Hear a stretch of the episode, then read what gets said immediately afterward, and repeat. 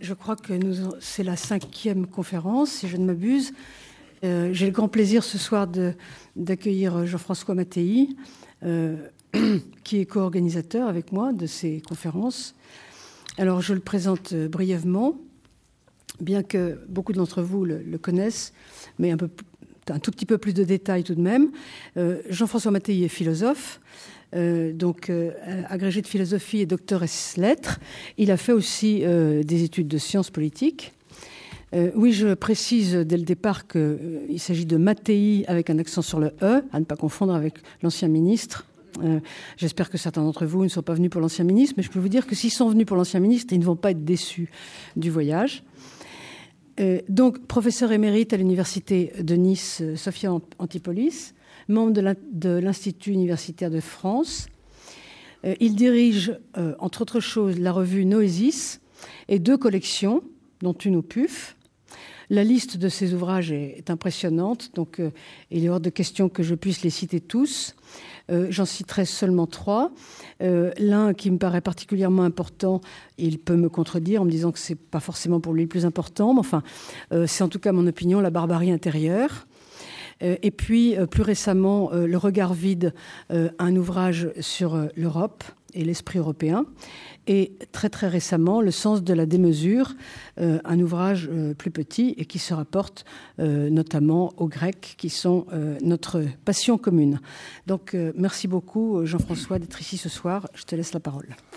Merci de cette présentation et merci au public d'être venu si nombreux sur une question un peu délicate. Je vais essayer d'être le plus clair possible sur cette notion de crise du sens dans le monde postmoderne. Euh, déjà, la notion de postmodernité fait problème puisque certains récusent l'existence même d'une postmodernité. Sans entrer dans les débats, d'autres que moi y reviendront, ne serait-ce que Chantal Delsol par la suite. Euh, il me semble que ce qu'on appelle la postmodernité, c'est une sorte de reflux de la modernité. Reflux exactement comme le reflux d'une vague, si vous voulez. C'est-à-dire que c'est une sorte d'hésitation à suivre la modernité jusqu'au bout, quelle que soit la définition que l'on donne de la modernité euh, en tant que développement de la rationalité, en tant que développement de la démocratie, en tant que développement de toutes les tensions humaines qui se dirigent vers l'avenir. Il me semble qu'il y a dans la postmodernité l'idée d'une sorte de reflux sur le passé en revenant sur des acquis intellectuels, politiques et sociaux, dans une sorte de mélange qui n'est pas toujours clair à démêler, et c'est la raison pour laquelle j'éviterai d'en parler, pour me centrer plutôt sur la notion de crise et la notion de crise du sens. Mais je reviendrai sur la notion de modernité et de postmodernité. En ce qui concerne la notion de crise que je vais prendre comme fil conducteur, comme fil rouge, si vous voulez, il me semble que la notion de crise, qui est un terme médical au départ, euh, utilisé d'ailleurs dès les Grecs avec la notion de crisis, euh, vous avez l'idée d'une discontinuité qui élève un événement, une crise historique, une crise politique, une crise militaire, une crise économique, qui élève un événement au rang de moment critique et qui va affecter le développement continu d'un processus, le processus économique par exemple, au point d'en altérer le sens. Et j'entends sens dans les deux sens du mot en français, c'est-à-dire d'en altérer à la fois la direction et d'en altérer la signification. Et vous savez que dans son acception clinique, la crise est un accès aigu et un tournant décisif, en bien comme en mal d'ailleurs, dans l'évolution d'une maladie. Et ce terme médical n'a pris de sens philosophique que précisément dans la modernité, dont les ruptures, les bouleversements ou les révolutions, pensez à l'ébranlement de la Révolution française, ont détruit la confiance que cette modernité gardait dans ses propres fondements, fondements qui lui viennent évidemment du passé. Euh, par exemple, pour ne prendre qu'un ou deux exemples et sans entrer dans les détails, euh, Kierkegaard soumet le, le développement dialectique de Hegel à la crainte et au tremblement d'une existence qui, pour s'assurer elle-même, doit faire le saut dans la déchirure, comme dit Kierkegaard, de l'instant. C'est ce philosophe, ce penseur danois, qui sent profondément qu'il vit une époque de crise et que le stade esthétique, comme il le dit, ou le stade éthique ne suffisent plus pour donner un sens à l'existence humaine, et par là même, il faut faire le saut dans ce qu'il appelle le stade religieux. Et donc on pourrait discerner chez beaucoup de penseurs de la modernité, pas simplement chez Kierkegaard que j'ai pris comme exemple en tant qu'il se rebelle contre celui qu'il appelait le professeur Hegel, c'est-à-dire une dialectique rationnelle insupportable à ses yeux, dans la mesure où cette rationalité laisse échapper tout le suc de l'événement existant et de l'existentialité de l'individu, de la singularité même. On pourrait discerner chez beaucoup d'autres penseurs de la modernité ou même chez ceux que l'on appelle les antimodernes, je pense à des auteurs comme Léo Strauss, comme Anna Arendt, mais déjà chez des auteurs qui mettaient en cause la modernité, ça remonte assez haut, puisque la première remise en cause de la modernité, même si le mot n'existe pas encore, vous l'avez chez Rousseau, dans le discours sur les lettres, les sciences et les arts, euh, ou dans la lettre à M. de D'Alembert, où Rousseau dit, je cite, Nous sommes déchus en tout dans le premier tiers du XVIIIe siècle. Nous sommes déchus en tout. Il ne l'entend pas simplement au sens chrétien du terme, il l'entend aussi au sens social ou au sens civilisationnel du terme. Donc quand vous prenez des auteurs comme Rousseau au XVIIIe siècle, comme Baudelaire au XIXe, plus près de nous Nietzsche à la fin du XIXe siècle, vous avez en les lisant le sentiment de vivre une époque critique, en d'autres termes, une époque de crise continuelle, de crise des idées continuelles, à la différence du monde antique ou du monde chrétien qui, en dépit des guerres, des destructions ou des pillages, n'ont jamais douté des principes qui fondaient l'existence commune des hommes. Même dans les luttes qui déchiraient Athènes et la Grèce, même dans les combats, par exemple, contre les sophistes, vous voyez que Platon n'a jamais perdu espoir, et c'est la raison pour laquelle il crée la philosophie dans son académie. Platon n'a jamais perdu l'espoir de retrouver, selon l'expression du Philèbe, le chemin qui conduit chez nous. Il nous faut bien, dit à un certain moment l'un des personnages, retrouver le chemin qui conduit chez nous lorsque nous sommes égarés, tel le petit poussé, dans la difficulté de se retrouver au sein du langage, et en particulier du langage sophistique, du langage rhétorique, du langage politique. Comment retrouver une sorte de fil qui nous ramène chez nous, le chez nous impliquant, oikade en grec, impliquant chez Platon l'idée d'une d'un habitat, d'une habitation qui aurait un sens sur la terre et en particulier dans la cité. Mettez au regard de cette remarque de Platon que je viens de vous donner, donc dans le Philèbe, euh, mettez en regard la remarque de Nietzsche dans l'Antéchrist, où Nietzsche fait parler un homme moderne, un homme de son époque, c'est-à-dire des années 1885-86. Voici ce que Nietzsche écrit. Je ne sais pas de quel côté me tourner. Je suis, du verbe suivre, tout ce qui ne peut trouver d'issue, j'ai mis l'homme moderne, écrit Nietzsche. Et il conclut cette remarque, cet aphorisme, c'est de cette modernité-là que nous sommes malades. Comme si effectivement ce qui définit l'homme moderne, et tout à l'heure j'essaierai de montrer que ça définit sans doute aussi l'homme post-moderne, c'est le fait qu'il ne sait pas de quel côté se tourner c'est-à-dire qu'il a perdu tout site et donc toute situation et donc toute orientation, ce qui fait précisément ce que l'on appelle le sens. C'est la raison pour laquelle, dans le fameux paragraphe 125 du Gai Savoir, du même Nietzsche, intitulé L'insensé, c'est-à-dire celui qui clame à tout vent que non seulement nous avons tué Dieu, mais en plus nous avons réussi, je cite l'insensé, à désenchaîner la terre de son soleil, eh bien, l'insensé pose la seule question qui importe et qui pourtant, pour autant qu'on le sache, n'a pas de réponse aujourd'hui, pas plus à l'époque de Nietzsche qu'à notre époque. Voici ce que dit l'insensé. Comment avons-nous pu vider la mer? Qui nous a donné l'éponge pour effacer l'horizon tout entier? Je reviendrai tout à l'heure sur la notion d'horizon. N'errons-nous pas comme à travers un néant infini? L'idée même de néant est renforcée par l'adjectif un néant infini. Eh bien, cette crise de la modernité qui, paradoxalement, puisqu'une crise normalement est un phénomène instantané, rapide, qui paradoxalement devient permanente au point que la crise de l'humanité européenne, comme l'appelait Husserl est devenue aujourd'hui la crise de l'humanité mondiale, c'est-à-dire ce que l'on appelle tout simplement la mondialisation ou la globalisation, si vous utilisez l'expression anglaise. Mais il me semble que cette crise, on l'a trouvée au début du XXe siècle, déjà exprimée dans un poème de Guillaume Apollinaire, ceci pour vous montrer que les poètes aussi ressentent la crise, les poètes, les écrivains, on pense à Kafka, on pense à Joyce, on pense à beaucoup d'autres grands écrivains qui vont de, depuis Borges jusqu'à Camus, si vous voulez. Il me semble que cette crise, elle tient tout entière dans les trois mots qui ferment le premier poème d'Alcool. Si vous vous souvenez du poème Alcool, vous savez qu'il commence par un poème qui s'appelle Zone, dans lequel euh, Guillaume Apollinaire décrit la zone urbaine et lointaine dans les banlieues de Paris.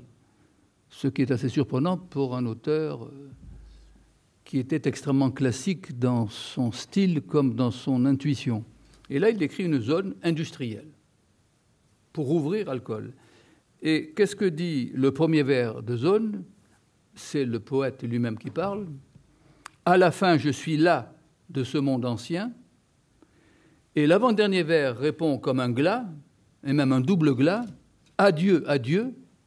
C'est l'adieu au monde ancien, et donc au monde de la culture qui a formé William de Kostrobitsky, alias Apollinaire. Et ce double glas adieu, adieu est renforcé par le dernier vers euh, de zone qui donne comme les trois coups finaux du destin, qui termine de façon abrupte soleil, coup coupé. Le soleil a le coup coupé. Mais la phrase n'est même pas correcte sur le plan grammatical, puisqu'il n'y a pas de verbe, simplement soleil, coup coupé avec le redoublement coucou, coup coupé. Eh on pourrait dire que toute la pensée moderne chez les philosophes, chez les écrivains, chez les poètes, sans doute aussi chez les artistes, je n'aurai pas le temps d'en parler sans doute, est une pensée de la crise et du coup coupé, c'est-à-dire de la rupture avec les formes d'autorité religieuses, politiques, pédagogiques, humaines, en un mot, qui prévalaient auparavant dans ce que Apollinaire appelle le monde ancien, puisqu'à la fin, il est là de ce monde ancien. Donc toute la pensée moderne, pourrait-on dire, est une pensée de la crise, c'est-à-dire du renversement, là où la pensée chrétienne, par exemple, était une pensée de la déréliction de l'homme et donc du salut, et là où la pensée antique était une pensée de l'ordre du monde, cosmos, et donc du bonheur. Toutes les morales antiques, de Platon ou d'Aristote jusqu'aux stoïciens, est une morale du bonheur, une morale eudémoniste dans laquelle on cherche ce qui est bien ou ce qui est bon. Donc chez nous, ce qui est désormais en cause, c'est le sens même du temps. Quelle est la signification de l'évolution de l'homme dans le temps, à la fois au niveau singulier dans son évolution personnelle, en tant que singularité existentielle, et quelle est l'évolution de l'homme en tant qu'espèce dans le temps, vers quoi se dirige d'une certaine manière l'aventure humaine. Nous sommes embarqués, pour reprendre l'image de Pascal, mais nous sommes embarqués vers où? D'autant plus que nous ne savons pas qui nous a embarqués, où nous nous sommes embarqués, et si je puis dire, sur quelle barque ou sur quel vaisseau nous nous trouvons en tant que tels. Les anciens voyaient dans l'éternel retour des périodes du temps le signe de sa régénération, et Platon lui-même pouvait espérer qu'à la fin du cycle politique que l'on voit dans la République, au plus bas degré de la tyrannie, qui est le degré zéro en quelque sorte de la politique, il était possible de revenir à la monarchie, c'est-à-dire au premier système dans lequel un seul principe gouverne la cité comme un seul principe gouverne le monde, et au demeurant le temps, selon la fameuse formule du Timée du même Platon, était pour lui une image mobile de l'éternité immobile. Et donc la temporalité elle-même avait un sens, puisqu'elle était naturellement orientée vers l'avenir, mais issue à partir du passé d'une éternité immobile. Quant aux chrétiens, ils attendaient, comme vous le savez, la consommation du temps, la parousie qui dévoilerait enfin le sens ultime de la création. Eh bien, privés de retour éternel, au sens platonicien, privés d'éternité au sens chrétien, les modernes se meuvent en quelque sorte dans un temps vide et chaotique qui vient de nulle part, je le montrerai dans un instant, et qui ne mène nulle part, le temps des grands récits, pour parler avec Jean-François Lyotard, étant lui-même aboli. le soleil a bien le cou coupé, et nous vivons de cette coupure et de son sang que ne rachète rien ni personne. Avec l'avènement hegelien de ce que Hegel appelait, pour définir la dialectique, le travail du négatif, qui brise ce que le même Hegel appelait l'émiettement continu du monde ancien, par un lever de soleil qui, dans un éclair, établit la forme du nouveau monde, une sorte de croyance dans les progrès de la raison, il va y avoir une sorte de nouveau lever de soleil, une sorte d'épanouissement de la rationalité pour Hegel. Eh bien, après cette espérance dans l'avènement du négatif qui marque dans le vocabulaire philosophique de Hegel tout simplement ce que l'on appelle le progrès, vous avez l'effort nietzschéen de surmonter le nihilisme et de son indifférence à toute chose pour retrouver ce que Nietzsche appelle, en le soulignant dans le texte allemand, le centre de gravité vous avez ça dans les fragments posthumes de 1988. Il faut retrouver, dit Nietzsche, le centre de gravité, souligné, qui est le sens de la direction, souligné aussi, à prendre. Il nous faut, dit Nietzsche, c'est notre impératif, retrouver le centre de gravité de l'homme, qui est le sens de la direction à prendre. Eh bien, je dirais qu'après tous ces efforts pour redonner un sens et donc une direction à l'humanité, vous avez évidemment le constat de la crise de l'humanité européenne, la fameuse conférence de mai 1935 à Vienne de Husserl, qui est précisément un manifeste sur l'unité de sens que nous avons perdue dans le morcellement de l'existence moderne, dans l'émiettement et la dispersion de nos connaissances, et en même temps, curieusement, cette critique du morcellement, de l'émiettement et de la disparité du sens renvoie à l'unité de la crise. Nous gardons un certain sentiment pour Husserl de l'unité dans la mesure où il ne parle pas de crise au pluriel, mais d'une crise au singulier, qui serait donc comme la manifestation d'un sens qui est d'une certaine manière révolu. Alors cette crise du sens, comme l'a appelé Jan Patochka, l'un des plus célèbres disciples de Husserl, à Prague, expression qui est devenue courante aujourd'hui puisqu'elle a été reprise par un très grand nombre d'auteurs, et en particulier par Georges Steiner, cette crise du sens se présente chez Husserl comme une crise de la production d'objets, de produits et même d'œuvres philosophiques, dit-il, qui croissent à l'infini, une sorte de fuite en avant dans la production de toutes choses, y compris dans la production philosophique, mais qui sont toutes ces choses dépourvues de ce que Husserl appelle un lien interne, ou encore d'un lieu spirituel commun. Tout ce que nous faisons aujourd'hui pour Husserl, et encore une fois il prend l'exemple de la philosophie, est dépourvu à la fois de liens internes et de lieux spirituels communs qui permettraient au sens d'échapper à une sorte de dissémination perpétuelle. Ce n'est pas un hasard si Jacques Derrida appelait l'un de ses plus grands textes la dissémination, dans laquelle il essaye de disséminer toute possibilité de sens que ce soit un sens ontologique, un sens politique, un sens moral, mais même un sens linguistique, puisque, comme vous le savez, le projet de Jacques Derrida était de dissoudre toute possibilité d'unité ou d'unité transcendantale, comme disent les philosophes, dans leur euh, vocabulaire technique, et en même temps une volonté de disséminer le logos, ou encore ce qu'il appelait l'européocentrisme, que ce soit le logocentrisme, c'est-à-dire le fait que la pensée européenne, en particulier philosophique et scientifique, ait été centrée sur le logos, c'est-à-dire sur la raison, il faut dissoudre ce lien interne, ce lien intime, ce lien unique du logos, et par là même dissoudre le lien interne des œuvres européennes, puisque Derrida identifiait le logocentrisme à l'européocentrisme, c'est-à-dire ce grand projet rationnel qui remonte aux Grecs, selon laquelle le logos, ce terme signifiant, comme vous le savez, à l'origine en grec, à partir du verbe legein, le recueil, avant de désigner la parole ou la raison ou le calcul, bref, tout ce qui relève pour nous de la rationalité, le logos signifie le recueil dans l'unité de sens de ce qui s'offre à nous dans la majesté du monde et dans la grandeur de l'homme. Donc on comprend que le projet husserlien ait été lié à la phénoménologie, car si la conscience est bien intentionnelle, c'est-à-dire, selon l'expression bien connue de Hegel, conscience de quelque chose, ben, l'action qui porte la conscience vers son objet permet seule à celui-ci de devenir sens. Donc la visée intentionnelle de la conscience produit du sens, c'est-à-dire produit à la fois de la direction, on sait où l'on va, et produit évidemment de la signification, on sait ce que signifie l'action humaine, qu'elle soit collective ou qu'elle soit individuelle. Et donc le monde, comme dit Hegel, comme dit Husserl, pardon, est bien une unité de sens, et c'est cette unité de sens que nous sommes en train de perdre, dit-il en tout cas dans la fameuse conférence de Vienne de 1935. Alors au-delà des analyses techniques de Hegel, de Husserl, que je laisserai de côté sur la philosophie comme science rigoureuse, on découvre, me semble-t-il, dans le projet husserlien, d'un retour au monde de la vie et au sol originaire de donation du monde, cette idée qu'il y a pour les hommes un monde commun où chacun, écrit Husserl, peut avoir part à la vie des autres.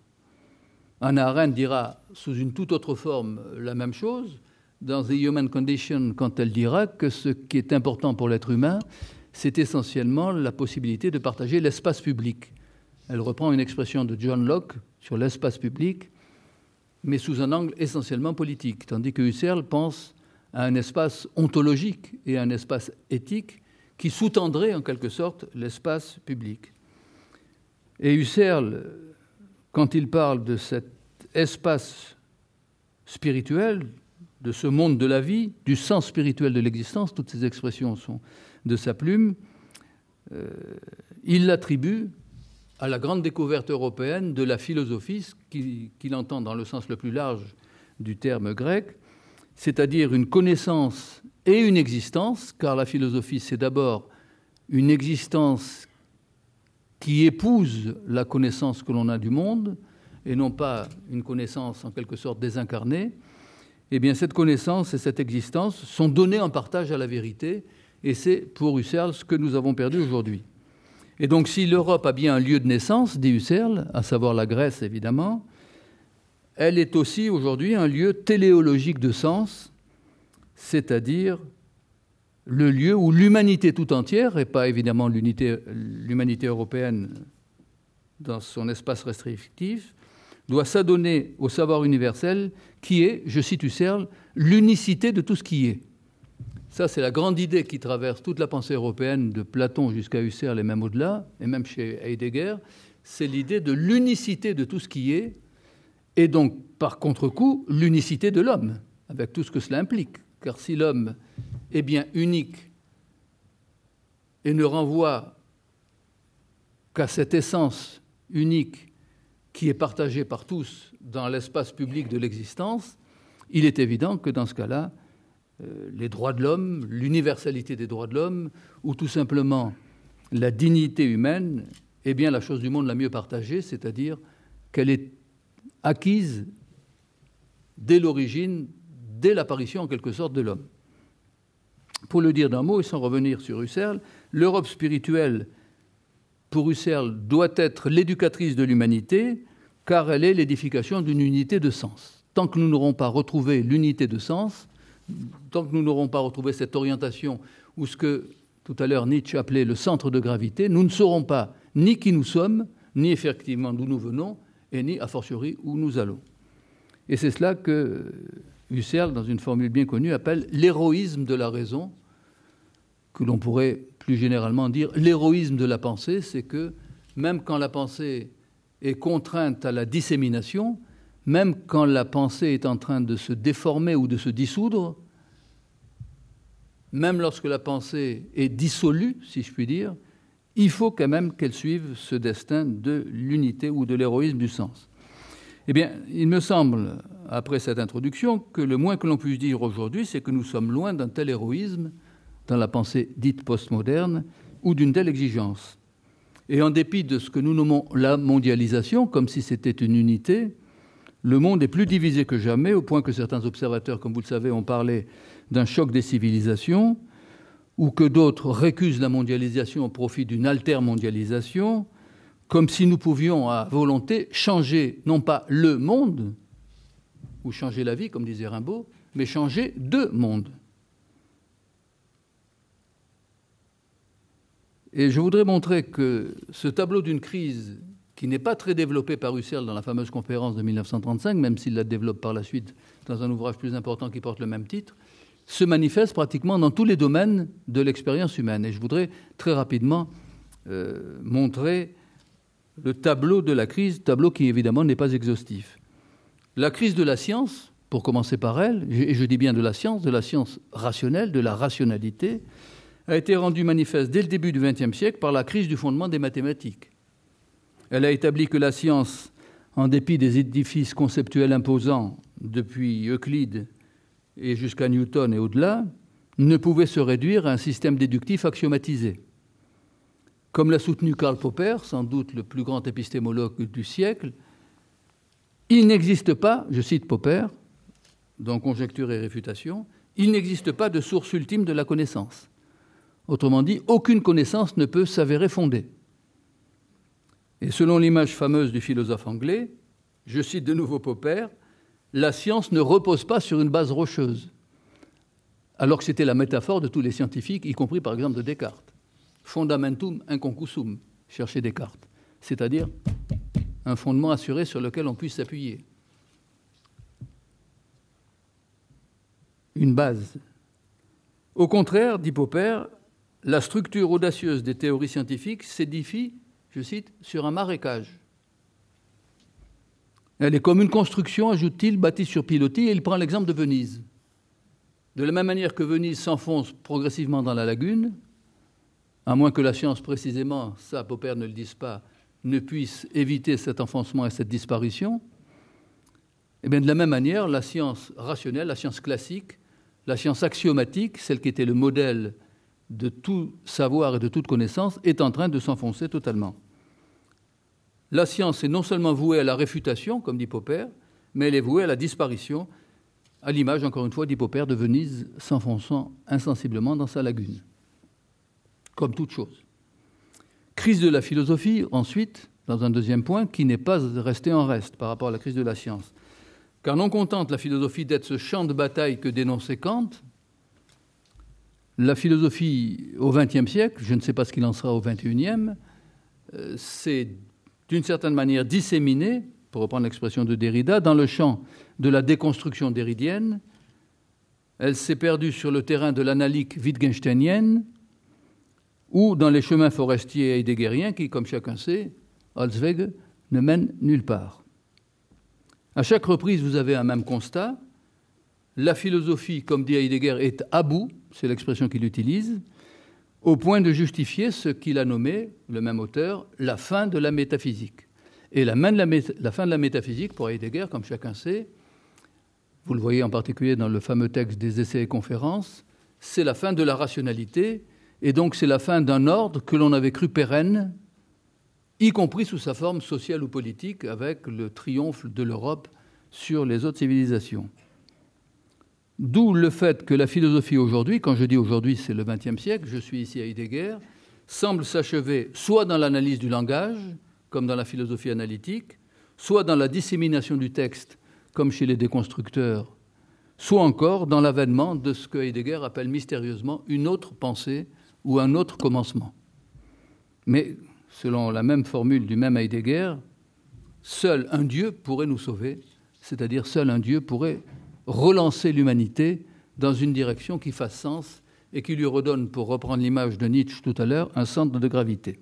Troisième crise, la crise des religions monothéistes atteste qu'elles ne survivent à leur tradition que souvent dans l'indifférence des pratiquants dans la crispation des fondamentalismes ou dans la férocité des terrorismes, selon, si je puis dire, une gradation continue. Quant à l'exténuation des lieux de culte, du moins dans les pays occidentaux, elle révèle que les croyants ont déserté les églises à mesure de l'entrée en scène des touristes. Notre-Dame de Paris ou le Mont-Saint-Michel, je ne dirai rien ici, ne sont plus des lieux de prière ou de pèlerinage, mais des lieux de tourisme et de commerce. Vous me direz que ce n'est pas neuf, les marchands du temple, c'est déjà quelque chose de bien connu du christianisme. Quatrième crise, la crise de l'art, revendiquée par beaucoup d'artistes, qualifiés d'artistes contemporains, après avoir effacé, comme disait Lévi-Strauss dans un texte fameux du débat sur la crise de l'art, après avoir effacé le visage de l'homme, et oublier le paysage du monde, ce qui n'est pas rien, si l'art aujourd'hui ne met plus en scène ni l'homme ni le monde, a mis à mal l'œuvre elle-même, qui est souvent contestée ou détruite dans son être-œuvre, voire même dans sa matérialité, au profit d'un non-art qui, dans sa forme extrême, refuse toute possibilité de création.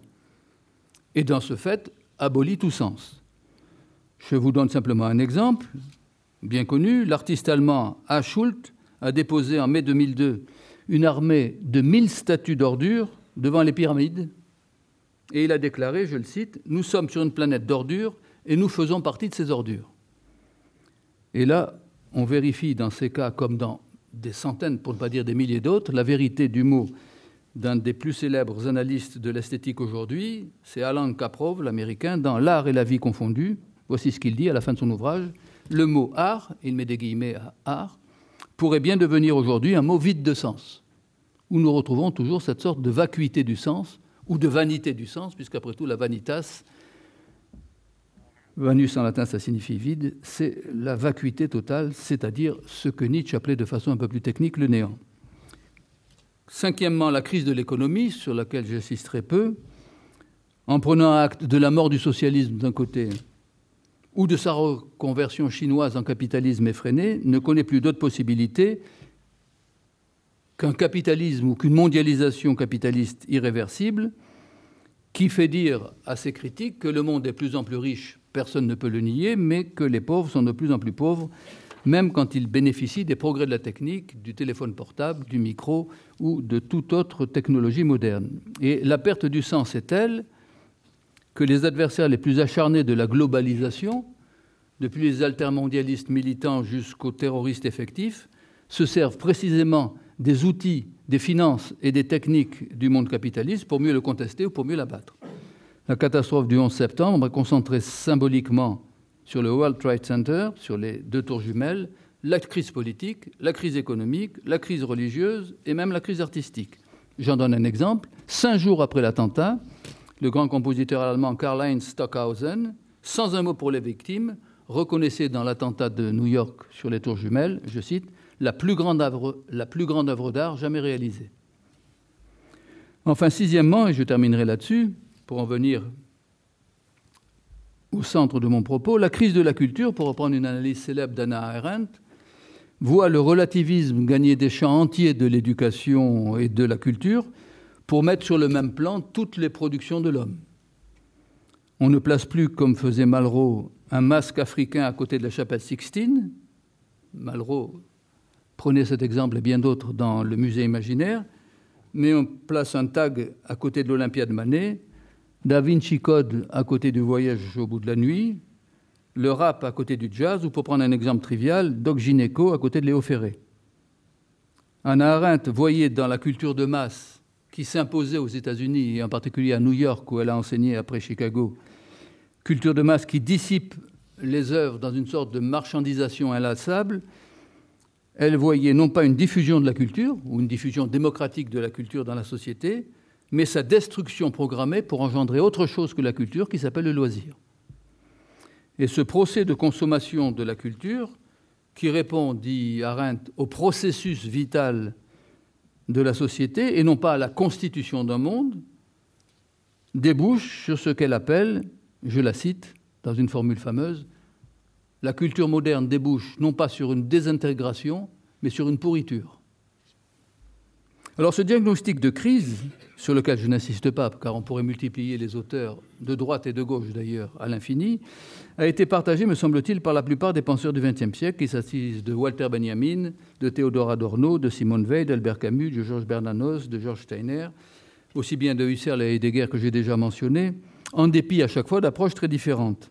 La criticité de la crise, si on peut ainsi parler, revient au fond à reconnaître, pour simplifier les choses, l'absence générale de sens ou l'absence de sens unique, de l'unicité du sens dans le monde moderne.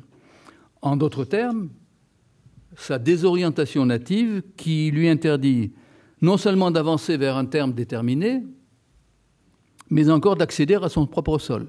Non seulement nous ne savons pas où nous allons, mais nous ne savons pas d'où nous venons. D'où le mot fameux de René Char, dont vous connaissez certainement le commentaire fameux d'Anna Arendt à plusieurs reprises, et pas simplement dans la crise de la culture. Formule que René Char utilise en 1943 dans Fureur et Mystère. Notre héritage n'est précédé d'aucun testament. Nous avons bien un héritage culturel, spirituel, religieux, social, tout ce que vous voulez.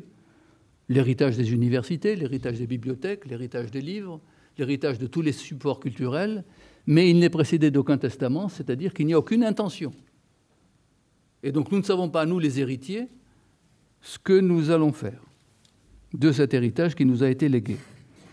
Et donc lorsque la crise affecte, non pas simplement, comme on le dit un peu rapidement, les valeurs, alors que ces fameuses valeurs ne renvoient qu'à des évaluations, et que ces évaluations renvoient à des évaluateurs qui, pour évaluer, se font eux-mêmes sur des valeurs. Donc la boucle est bouclée.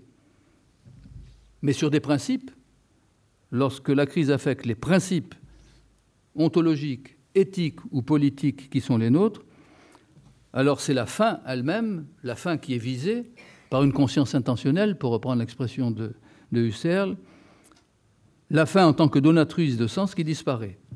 Elle ne laisse flotter en l'air, incertaine et troublée, dirais-je, que des valeurs sans corps, à l'image du chat de Chester dans Alice au pays des merveilles, que nous allons tous revoir bientôt sur les écrans et en trois dimensions. Et donc cette étendue de la crise, qui était pour Husserl une crise de la raison, c'est-à-dire des principes fondateurs à la fois dans le monde et dans l'homme et dans la cité de l'existence, qui était pour Heidegger, le disciple de Husserl, une crise encore plus fondamentale, non pas simplement une crise de la raison, mais une crise de la pensée, atteint l'idée même de vérité, comme vous le savez, c'est-à-dire l'idée de vérité dans son exigence platonicienne classique, et par contre-coup, l'idée d'un homme sensé, voué à la vérité, parce qu'il n'y a plus lieu, au fond, d'évoquer la vérité ou la raison, pas plus qu'en art aujourd'hui, il n'y a lieu d'évoquer la beauté ou la grandeur.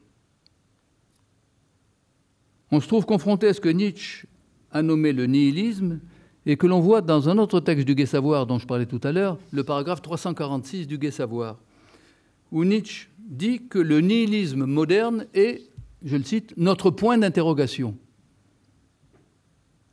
c'est-à-dire l'énigme d'un sens qui est posé par le monde sans que jamais le monde ne nous réponde. Et voilà pourquoi Nietzsche, dans ce même paragraphe 346 du Gai Savoir, dit que le monde est un monstre, c'est souligné là aussi, c'est-à-dire imprimé en italique dans le texte, le monde est un monstre inconnu. Allusion manifeste au sphinx de Deep, qui posait évidemment la question de l'homme, mais là le monstre pose la question du monde. Et ce monde inconnu ne répond jamais. Vous retrouvez d'ailleurs cette même étrangeté native chez Camus, non pas simplement dans l'étranger, mais aussi bien dans Nos. Dans le retour à Tipaza, par exemple, lorsque Camus fait remarquer qu'il est voué, dit-il, comme tout homme, à la tendre indifférence du monde. Voyez l'opposition. Le monde est indifférent, mais en même temps, il nous livre une certaine tendresse, la tendre indifférence du monde. Et ce monde reste fondamentalement silencieux.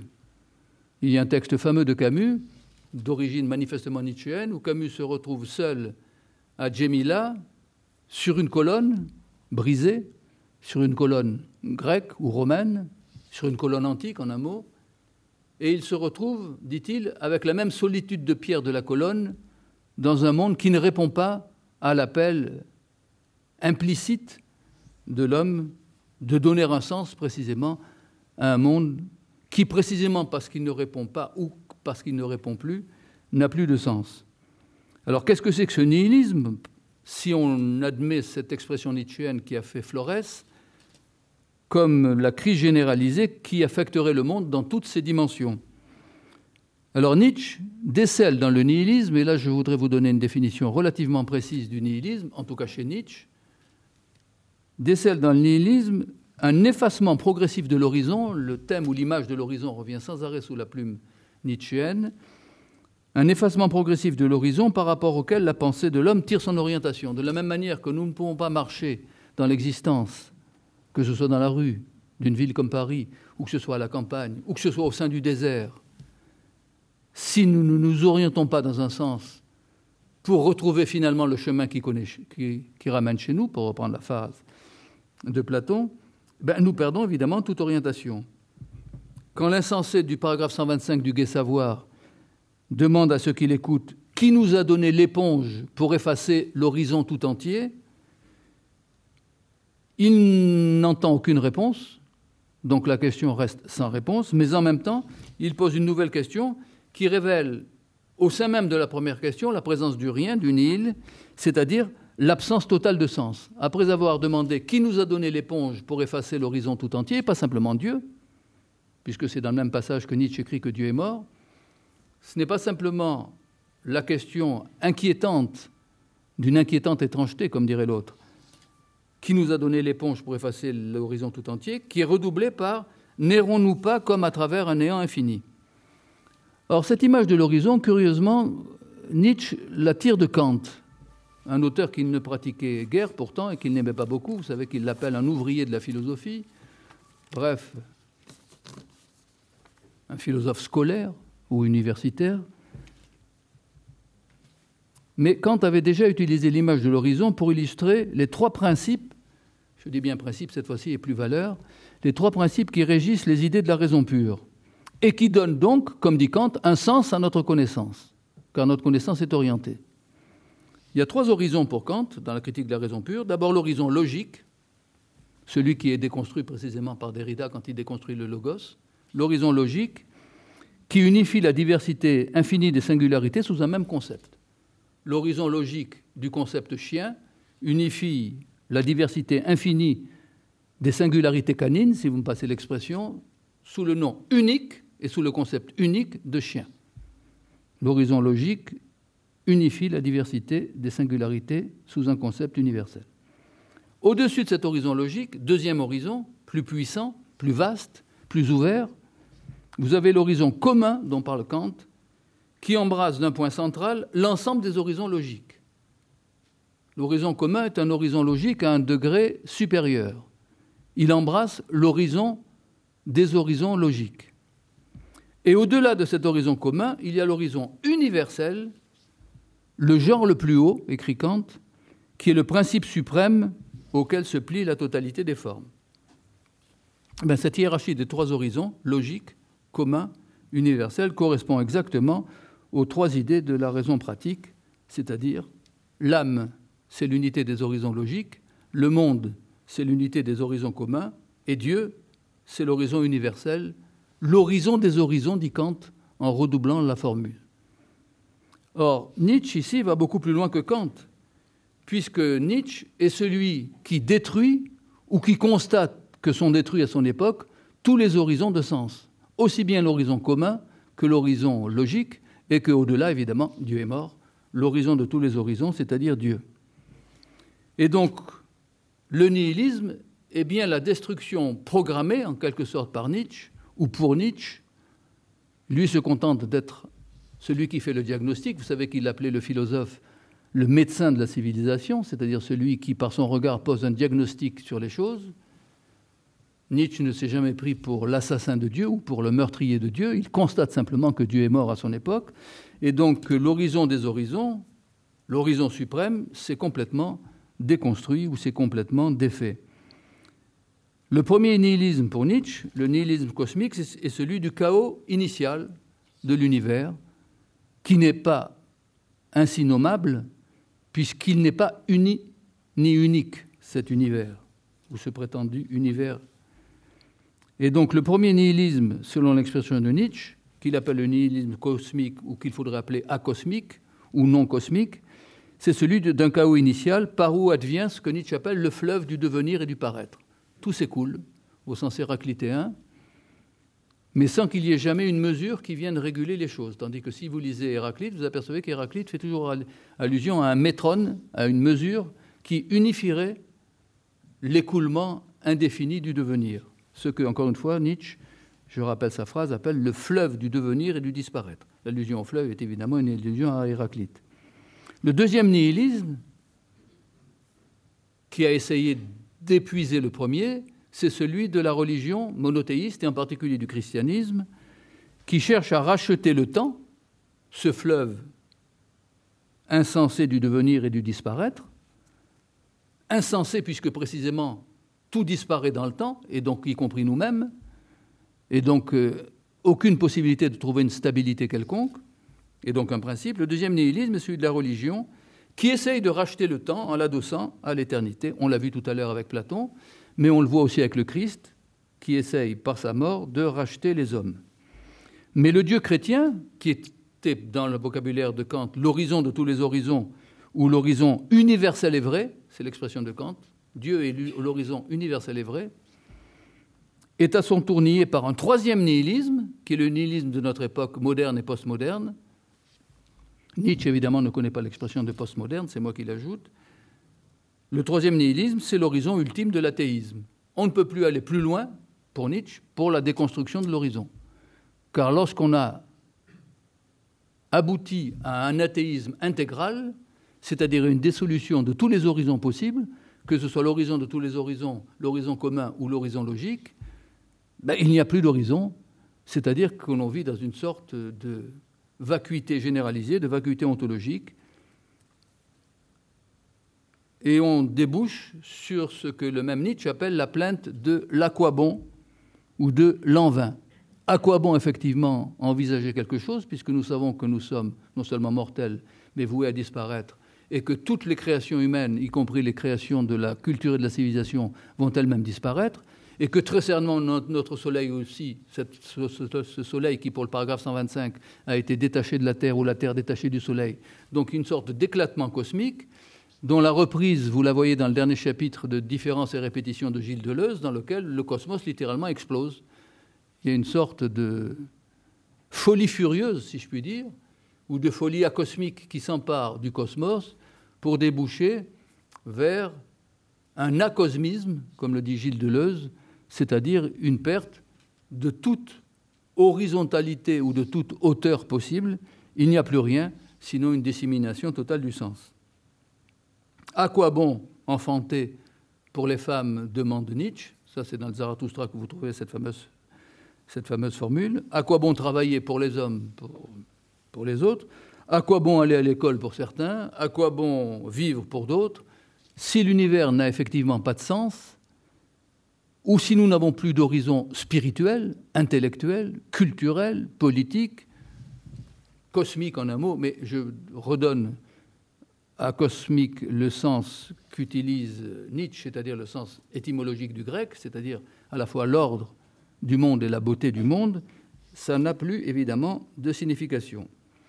Et donc l'ultime nihilisme, le nihilisme athée, le nihilisme de ce que Zarathustra appelle dans le prologue de ce texte le nihilisme du dernier homme, non pas de celui que Camus, dans son dernier ouvrage, appellera le premier homme, en faisant allusion au dernier homme de Nietzsche.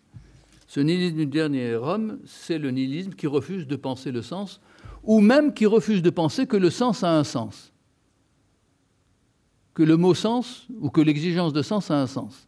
Voilà pourquoi quelqu'un comme George Steiner, par exemple, dans un ouvrage qui porte ce titre, a dit qu'il fallait retrouver le sens du sens, comme tout à l'heure l'horizon des horizons.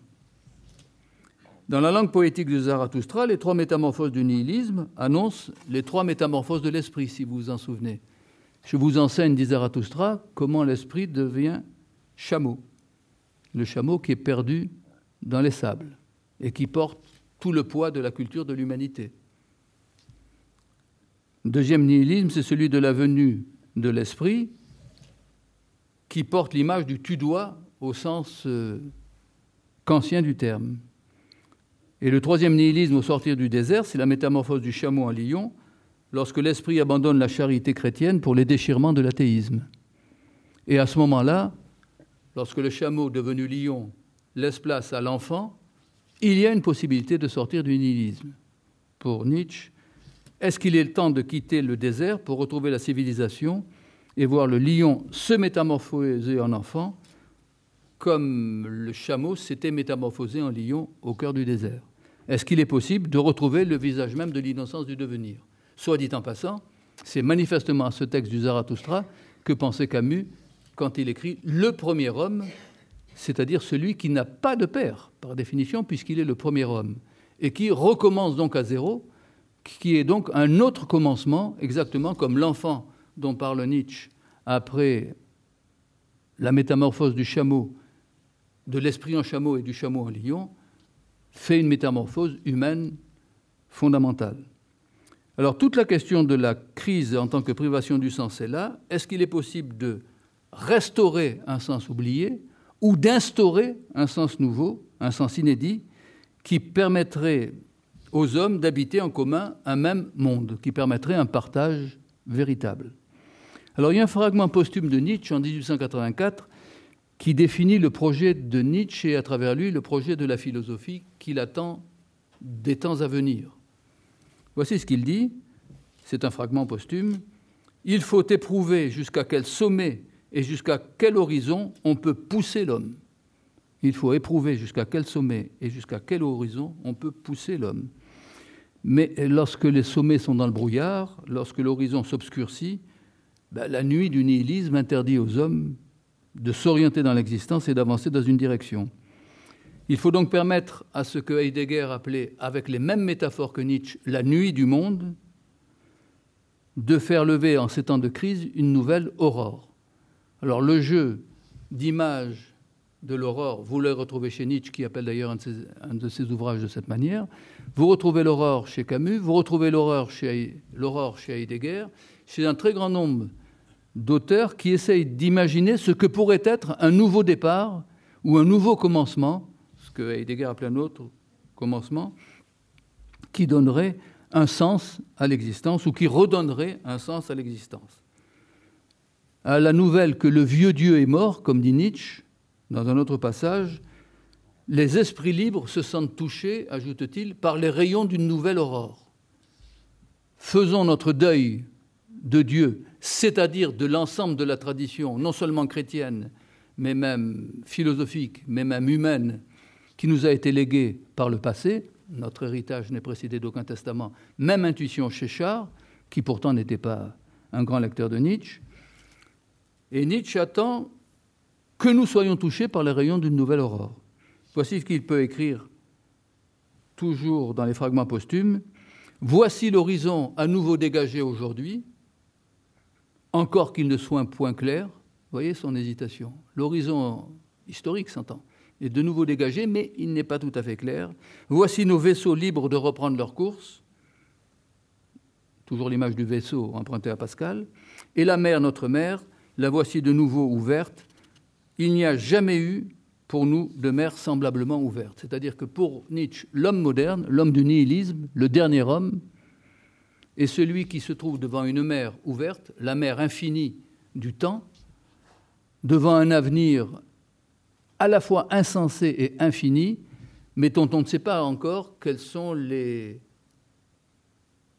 rapports, quelles sont les lignes de force, quelles sont les orientations qui nous permettraient de nous diriger clairement vers elles. Alors si nous admettons l'hypothèse nietzschéenne qui sera encore amplifié par, par Heidegger lorsqu'il voit dans l'époque moderne, je cite Heidegger, l'époque de la complète absence de sens.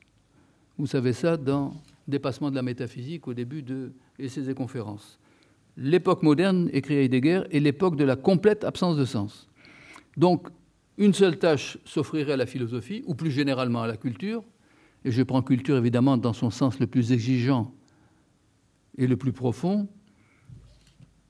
Et Nietzsche, sur lequel je m'appuie toujours, reconnaît dans cette tâche la nécessité, et je cite de nouveau le fragment posthume, toujours de 1887, notre tâche, dit-il, c'est lui qui parle, est d'introduire un sens. Cette fois-ci, ce n'est pas imprimé en italique dans le texte allemand ou dans la traduction française chez Gallimard, c'est écrit en capital.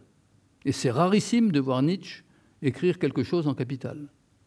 Il écrit toujours avec des lettres normales.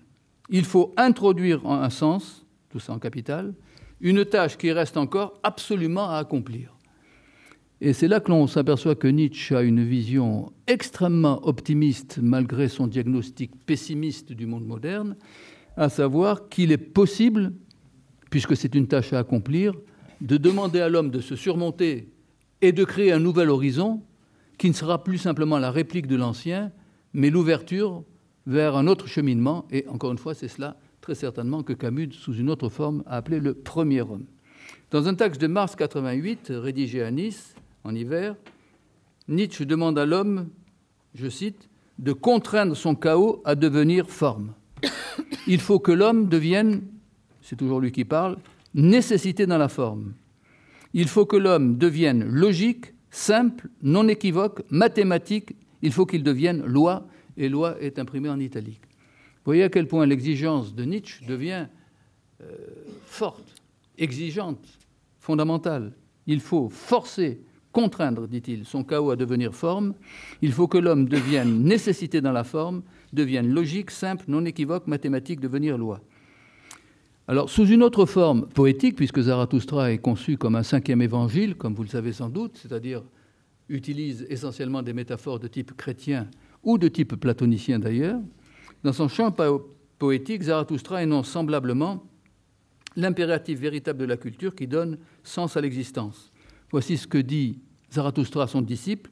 Peux-tu forcer des étoiles Peux-tu forcer des étoiles à graviter autour de toi? Et Zarathustra de préciser quelques lignes plus bas cet enseignement stellaire, peux-tu forcer des étoiles à graviter autour de toi? Il ajoute, il faut que chacun porte en soi un chaos pour donner naissance à une étoile dansante. Cela, c'est la grande idée de Nietzsche, idée qu'il a très certainement empruntée à la tradition grecque et en particulier à Platon, ou plus généralement aux philosophes grecs, selon laquelle toute étoile naît du chaos, tout ordre naît du désordre toute mesure naît de la démesure initiale. Il y a par exemple un texte fameux de Albert Camus, toujours lui, à la fin de L'homme révolté, dans la fameuse conclusion qui s'appelle La pensée de midi, où Camus écrit Il faut que la démesure donne sa propre mesure.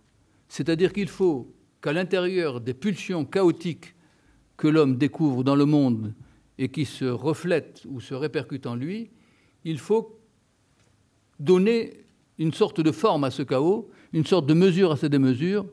Il faut, ajoute-t-il, que la démesure crée sa propre mesure.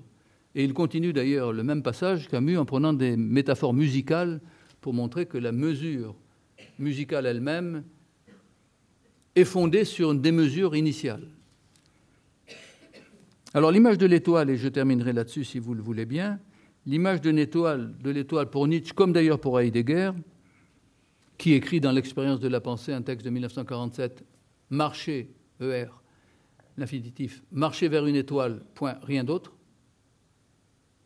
C'est coupant comme un aphorisme héraclitéen. Marcher vers une étoile, point, rien d'autre. Je crois que l'image de l'étoile évoque l'origine du monde comme l'origine de l'oubli comme l'origine de la vie. Et donc ça serait l'oubli de l'étoile qui serait d'une certaine manière le nihilisme. Alors je terminerai pour évoquer ce qu'est fondamentalement le nihilisme. Le terme, vous le savez sans doute, a été popularisé par Paul Bourget une première fois et par Tourgueniev avant que Nietzsche ne s'en empare, lui-même grand lecteur de Paul Bourget en français et de Tourgueniev dans la traduction du russe évidemment. Le terme de nihilisme vient du latin ne illum, qui signifie fondamentalement l'absence de il. Le il, ceux d'entre vous qui font du jardinage le savent, c'est un petit point noir qui est sur la fève et qui manifeste la cicatrice laissée à la surface de la graine par la rupture du funicule. Dans un sens dérivé, le il, H-I-L-E, illum en latin, c'est le point d'attache d'un vaisseau sur un viscère. L'anatomie, par exemple, connaît le hil du foie, le hil de l'ovaire, le hil du rein ou le hil du placenta. Et donc ce point d'attache par où arrivent les sucs nourriciers de la plante est donc source de vie et donation de sens. Lorsque l'origine de la vie est niée dans le ne ilum, qui a donné en latin nihil et en français ou dans les langues modernes nihilisme, aucune orientation n'est possible puisque le point d'attache a été détruit. Et quand le point d'attache est détruit, vous ne retrouverez jamais le chemin qui conduit chez nous. Donc si nous appliquons ce terme au déficit contemporain du sens, et je vais terminer sur ce point, qu'on le nomme selon les uns ou les autres décadence, crise, bouleversement ou nihilisme, nous constatons que le sens de la culture et le sens de l'humanité est attaché à la continuité entre l'origine et la fin. Et donc, pour reprendre l'expression de Heidegger, l'époque de la complète absence de sens, c'est-à-dire du monde moderne et du monde moderne ou postmoderne qui revient sur lui, est celle où l'origine de la culture, en son point d'attache ou en son point d'émanation, est niée au profit de d'on ne sait quelle aventure, puisqu'il n'y a plus d'orientation en fonction du passé, ni de possibilité d'ouvrir un nouvel horizon en fonction de l'avenir. On retrouve ici encore une fois dans sa sentence poétique la justesse du constat de René Char dans les feuillets d'hypnose, qui fait partie de Fureur et Mystère dont je parlais tout à l'heure, à savoir que l'héritage n'étant précédé d'aucun testament, il ne sera suivi d'aucune jouissance. La conclusion que l'on pourrait admettre, c'est que pour, dans une civilisation comme la civilisation mondiale, qui est la nôtre aujourd'hui, pour que l'on puisse donner une éducation, c'est-à-dire une transmission, aux futures générations, pour que nous soyons responsables des hommes qui viendront après nous, il faut leur léguer, non pas simplement un, héritage, mais un testament, c'est-à-dire une orientation qui leur permette de définir leur propre horizon. Et toute la question est de savoir si aujourd'hui nous avons suffisamment de hauteur, et je change de métaphore ici, je ne parle plus d'horizon, car l'horizon est par définition horizontal, tandis que la hauteur est par définition verticale. Est-ce que nous avons assez de hauteur pour penser l'homme dans son rapport avec le monde, de telle façon qu'il arriverait à reconstituer ses horizons dans l'unité des trois horizons emboîtés l'un dans l'autre dont parlait Kant, à savoir l'horizon logique, l'horizon commun et l'horizon de tous les horizons qui est Dieu ou qui est cette autre pensée qu'attendait Heidegger. Je vous remercie de votre attention.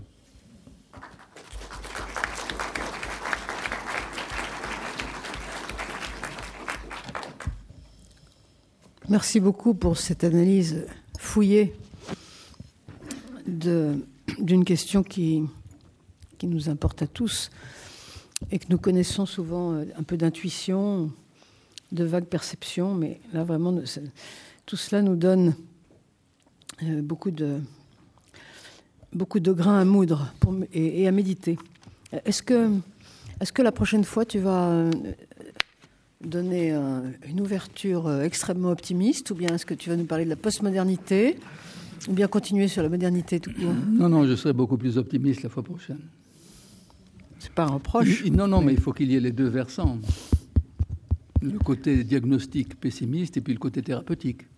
Une différence entre la modernité et la postmodernité aussi. Je pense qu'effectivement qu'on peut essayer de la définir avec cette différence, c'est que la modernité, on a déjà plusieurs siècles, et, encore je ne fais pas remonter la modernité à Baudelaire, qui utilise pour la première fois ce mot, qu'il emprunte d'ailleurs à Balzac. Enfin, c'est lui qui le théorise, la modernité, mais elle commence beaucoup plus tôt. Elle commence au XVIe siècle ou au XVIIe siècle. Donc on a quand même suffisamment de recul pour juger ou pour jauger la modernité. La postmodernité ne date quasiment que des années 60. Même si le mot de postmoderne a été utilisé dans l'architecture anglaise autour de 1905-1910 pour dire simplement un mode architectural qui suivait un autre mais ça n'a jamais été théorisé par les architectes anglais du début du XXe siècle. Ce sont des gens comme Jean-François Lyotard et quelques autres qui ont utilisé le terme de postmoderne depuis les années 60 pour essayer de montrer qu'il y avait une sorte de clivage dans la modernité, ce que j'appelais tout à l'heure un reflux, parce que le postmoderne, c'est au fond un moderne qui ne croit plus en lui, c'est-à-dire qui ne croit plus en la modernité et qui continue à tâtonner avec euh, un horizon passé ou passager en se demandant comment elle va essayer de reconstituer avec des bribes de culture euh, cet horizon en question. Donc ça, j'en parlerai la fois prochaine, dans trois semaines, je crois. D'accord, oui, dans un mois. Dans un mois. Qui veut, qui veut intervenir euh, Monsieur, tout à fait au fond. Désolé pour le micro, euh, Jacqueline.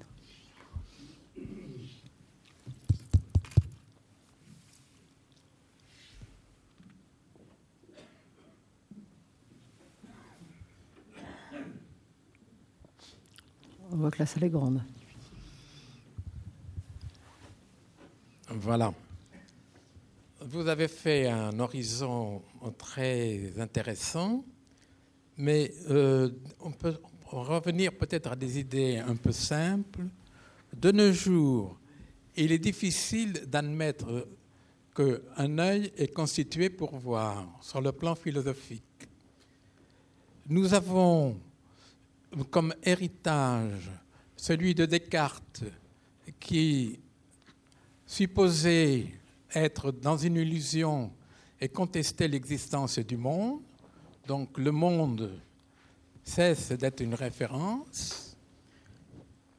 On a même eu avec Kant des idées a priori de temps et d'espace. On a l'impression que Kant a oublié qu'il était enfant et que les idées sont des suites d'expériences d'une aptitude que nous avons à extraire des natures intelligibles.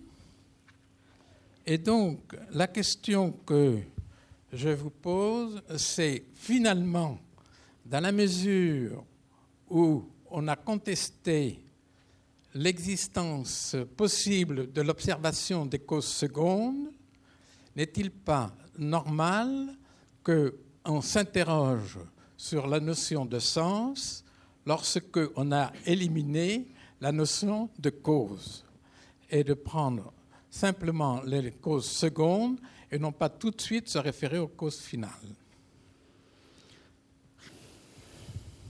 Bah, vous posez une question vraiment très technique, à savoir si c'est la suppression des causes finales finalement, et donc de la finalité, d'où votre exemple de l'œil qui est fait ou qui n'est pas fait pour voir, qui serait la source, j'essaie d'éviter le mot cause, qui serait la source du nihilisme contemporain ou de la perte du sens. Ça a été avancé par tous les philosophes ou tous les écrivains ou tous les poètes, il n'y a pas que les philosophes qui pensent fort heureusement, qui, ont, qui se sont interrogés sur la possibilité d'évacuer la, cause finale. Personnellement, je pense qu'il n'est pas. Enfin, j'essaie de répondre le plus directement possible à votre remarque, qui est extrêmement difficile, puisque effectivement, la modernité, c'est la suppression de la finalité. Si on devait en donner une définition un peu grossière et rapide, depuis Spinoza, pour ne pas dire depuis Descartes, on supprime les causes finales et évidemment toute la science moderne, en biologie, l'œil n'est pas fait pour voir, etc. Le sexe n'est pas fait pour se reproduire, on ne sait pas d'ailleurs pourquoi il est fait, sans doute pour faire de la plaisanterie. Euh, il me paraît difficile d'éliminer totalement la cause finale, ne serait-ce que pour une bonne raison, c'est que ceux qui nient la cause finale utilisent la même finalité qu'ils nient. C'est-à-dire qu'ils ont pour but d'éliminer le but, ou qu'ils ont pour fin d'éliminer la fin.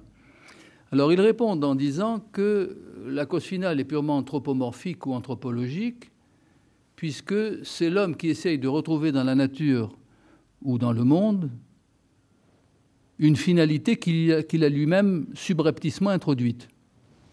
Certes, l'argument se tient, seulement le contre-argument se tient tout aussi bien. Car on pourrait dire aussi bien que l'adversaire de la cause finale a lui-même introduit dans le monde ou dans son esprit l'idée qu'il n'y a pas de cause finale. Autrement dit, si l'on dit que les finalistes, ou ceux qui pensent une finalité, à savoir du sens, car la cause finale, c'est le sens, c'est-à-dire l'orientation, ceux qui nous dirigent dans une direction. Si on nous dit que la cause finale n'a pas de sens, et donc il n'y a pas de cause finale, et donc il n'y a pas de sens, il faut encore justifier ce refus de la cause finale. C'est-à-dire qu'il faut justifier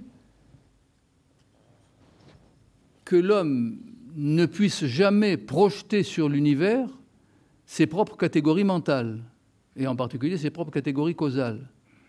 Or, vous ne pouvez pas supprimer ou interdire à l'homme de projeter sur l'univers, à travers son langage, ses propres catégories, car là, dans ce cas-là, ça ne serait pas simplement la déconstruction ou la dissémination du logos ou du langage, ce serait la destruction de l'humanité tout simplement. C'est-à-dire il n'y aurait même plus de parole, l'homme ne serait même plus un homo loquens. Là, je crois que Husserl est indépassable sur ce plan. La conscience humaine est quand même conscience de quelque chose, c'est-à-dire qu'elle est finalisée, alors que cette finalité n'existe pas dans la nature, comme si l'homme ne faisait pas partie de la nature, est une chose, mais on est obligé de supposer qu'il y a bien une projection en direction d'un but, d'une fin, d'une cible, même si cette cible ou ce but ou cette fin sont supposés illusoires, Il n'empêche que la projection elle-même est bien réelle. De la même manière, quand je vais au cinéma, et nous sommes dans une salle qui pourrait avoir un écran derrière, et donc être une salle de cinéma, je projette bien sur un écran, bientôt sur une absence d'écran en trois dimensions, je projette bien des images ou un ensemble lié d'images qui font sens. Et même si cette projection est une illusion, puisque les personnages n'existent pas, puisque ce sont des ombres sur la caverne, pour reprendre l'image platonicienne, il n'empêche que la projection, elle, n'est pas une illusion. Or, la projection est toujours finalisée. Je crois qu'on ne peut pas se passer d'une référence à la finalité, et donc au sens, même quand on nie la finalité, c'est-à-dire quand on a la finalité de nier la finalité. Il me semble que c'est contradictoire, d'une part sur le plan logique, et d'autre part que c'est impossible sur le plan existentiel. Autrement dit, celui qui nie la finalité continue d'une certaine manière à y croire. Qui veut poser une question? Oui?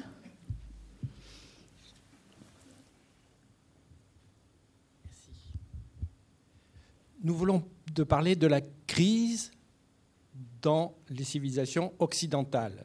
Et puis par ailleurs, nous avons parlé de la mondialisation et de la globalisation. Peut-on faire un diagnostic de même nature pour les autres civilisations qui constituent notre monde Et sinon, quel risque prenons-nous en restant dans cette perte de sens par rapport à la puissance que peuvent avoir les civilisations qui, elles, ont gardé un sens éventuellement? Je ne sais pas si ma question est claire. Non, non, elle, est parfaitement claire et elle est étudiée par euh, beaucoup d'anthropologues, sociologues, philosophes qui se posent effectivement la question de la civilisation moderne et de ce que l'on a appelé encore une fois la mondialisation. Il y a deux choses dans ce que vous dites. C'est-à-dire que d'une part, on peut se demander si la crise du sens est une crise typiquement européenne ou typiquement occidentale ou typiquement rationnelle, c'est-à-dire nous concerne, nous, en fonction de notre héritage culturel, je n'y reviens pas, ou bien si elle affecte aussi les autres civilisations. Mais quelles sont les autres civilisations? Je ne vois guère comme autre grand horizon de civilisation, pour regarder l'image de tout à l'heure, que la civilisation arabo-musulmane. Parce que quand vous prenez la civilisation indienne, quand vous prenez la civilisation japonaise, quand vous prenez la civilisation chinoise, vous apercevez qu'elles se sont objectivement européanisées ou occidentalisées à tous les niveaux, depuis le niveau de l'économie. Je rappelais tout à l'heure que la Chine s'était doublement occidentalisée, avec le marxisme d'abord, avec le capitalisme ensuite, c'est-à-dire deux grandes, avec Marx et avec Adam Smith, si vous voulez. C'est-à-dire que pratiquement toutes les sociétés, sauf celles évidemment qui ont disparu, les aborigènes d'Australiens qui sont en voie de disparition, pour autant qu'il en reste encore quelques-uns dans le désert central de l'Australie, pratiquement toutes les civilisations qui n'ont pas disparu se sont occidentalisées. C'est-à-dire, ont non seulement les outils techniques qui représentent l'Occident, l'aviation, euh, la voiture, euh, le téléphone portable, Internet ou tout ce que vous voulez, on pourrait multiplier à l'infini les exemples, mais ont aussi les principes intellectuels, politiques, universitaire même. Vous avez des universités dans tous les pays sur le modèle de l'université von Humboldt allemande du XIXe siècle, qui était elle-même le modèle sur le modèle de l'université médiévale, qui était elle-même sur le modèle de l'Académie de Platon. Donc il y a toute une tradition d'une institution scolaire au sens de la scolée grecque, c'est-à-dire non pas du loisir, mais de l'arrêt, de la suspension du temps, parce que quand on est à l'université, on n'est pas dans le mouvement des affaires, si vous le voulez, qu'il soit mouvement politique, social, économique ou tout ce que l'on veut mais on est dans une sorte de suspension du temps où l'on se consacre essentiellement à l'étude, à la théoria, comme disaient les Grecs, c'est-à-dire à la contemplation. Mais on s'aperçoit que ce mode d'appréhension du monde à travers l'université, et donc à travers l'université, à travers l'universel, c'est quelque chose qui s'est universalisé précisément sur l'ensemble de la planète. Et donc on ne voit pas aujourd'hui où il resterait encore des poches de civilisation totalement originales ou indépendantes. Alors on me dira évidemment, qu'il y a un retour du refoulé ou un retour des civilisations passées qui fait qu'il y a des résistances à la mondialisation, et pas simplement des résistances politiques avec les altermondialistes ou les antimondialistes, mais qu'il y a des résistances ou des replis religieux, communautaires, sociaux, intellectuels, culturels, Oui, mais ces replis ne sont possibles qu'à travers la mondialisation elle-même. De la même manière qu'Al-Qaïda n'a pu abattre les deux tours jumelles qu'en utilisant des avions, qu'en utilisant Internet, qu'en utilisant la bourse, qu'en utilisant tous les outils intellectuels, conceptuels et technologiques de l'Occident, toutes les autres civilisations ne survivent qu'avec les outils technologiques de l'Occident, ne serait-ce qu'avec euh, les hôpitaux, ne serait-ce qu'avec les écoles, ne serait-ce qu'avec les voies de communication. Et donc, on ne voit pas quel type de civilisation passée, la Chine ancienne, elle n'existe plus, sinon évidemment pour les sinologues, euh, l'Égypte ancienne euh, n'existe pas plus euh, aujourd'hui qu'elle est peuplée d'Arabes et de Sémites qui se consacrent à la pensée islamique.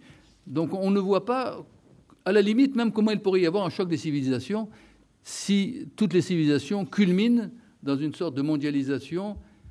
Je ne dis pas qui effacerait toutes les différences, ça, ça n'est pas possible.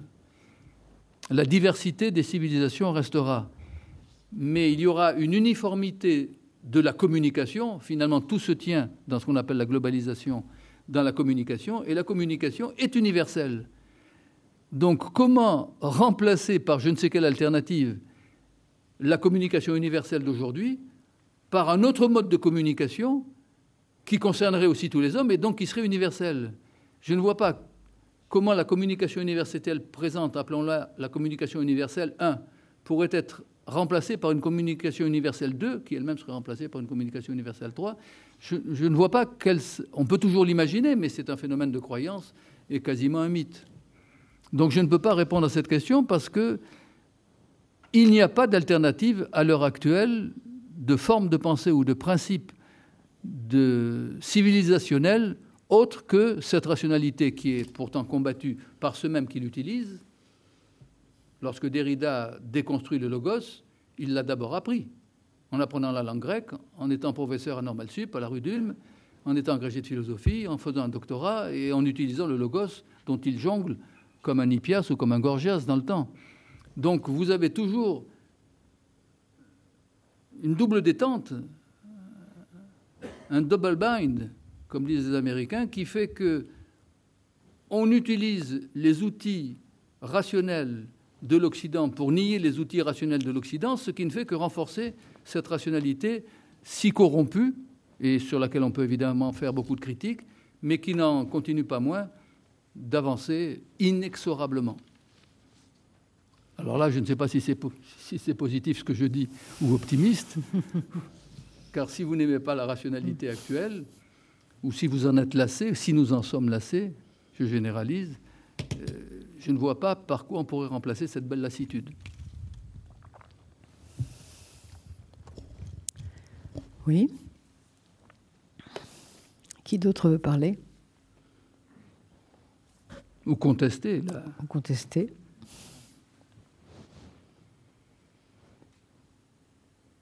Euh, oui, monsieur.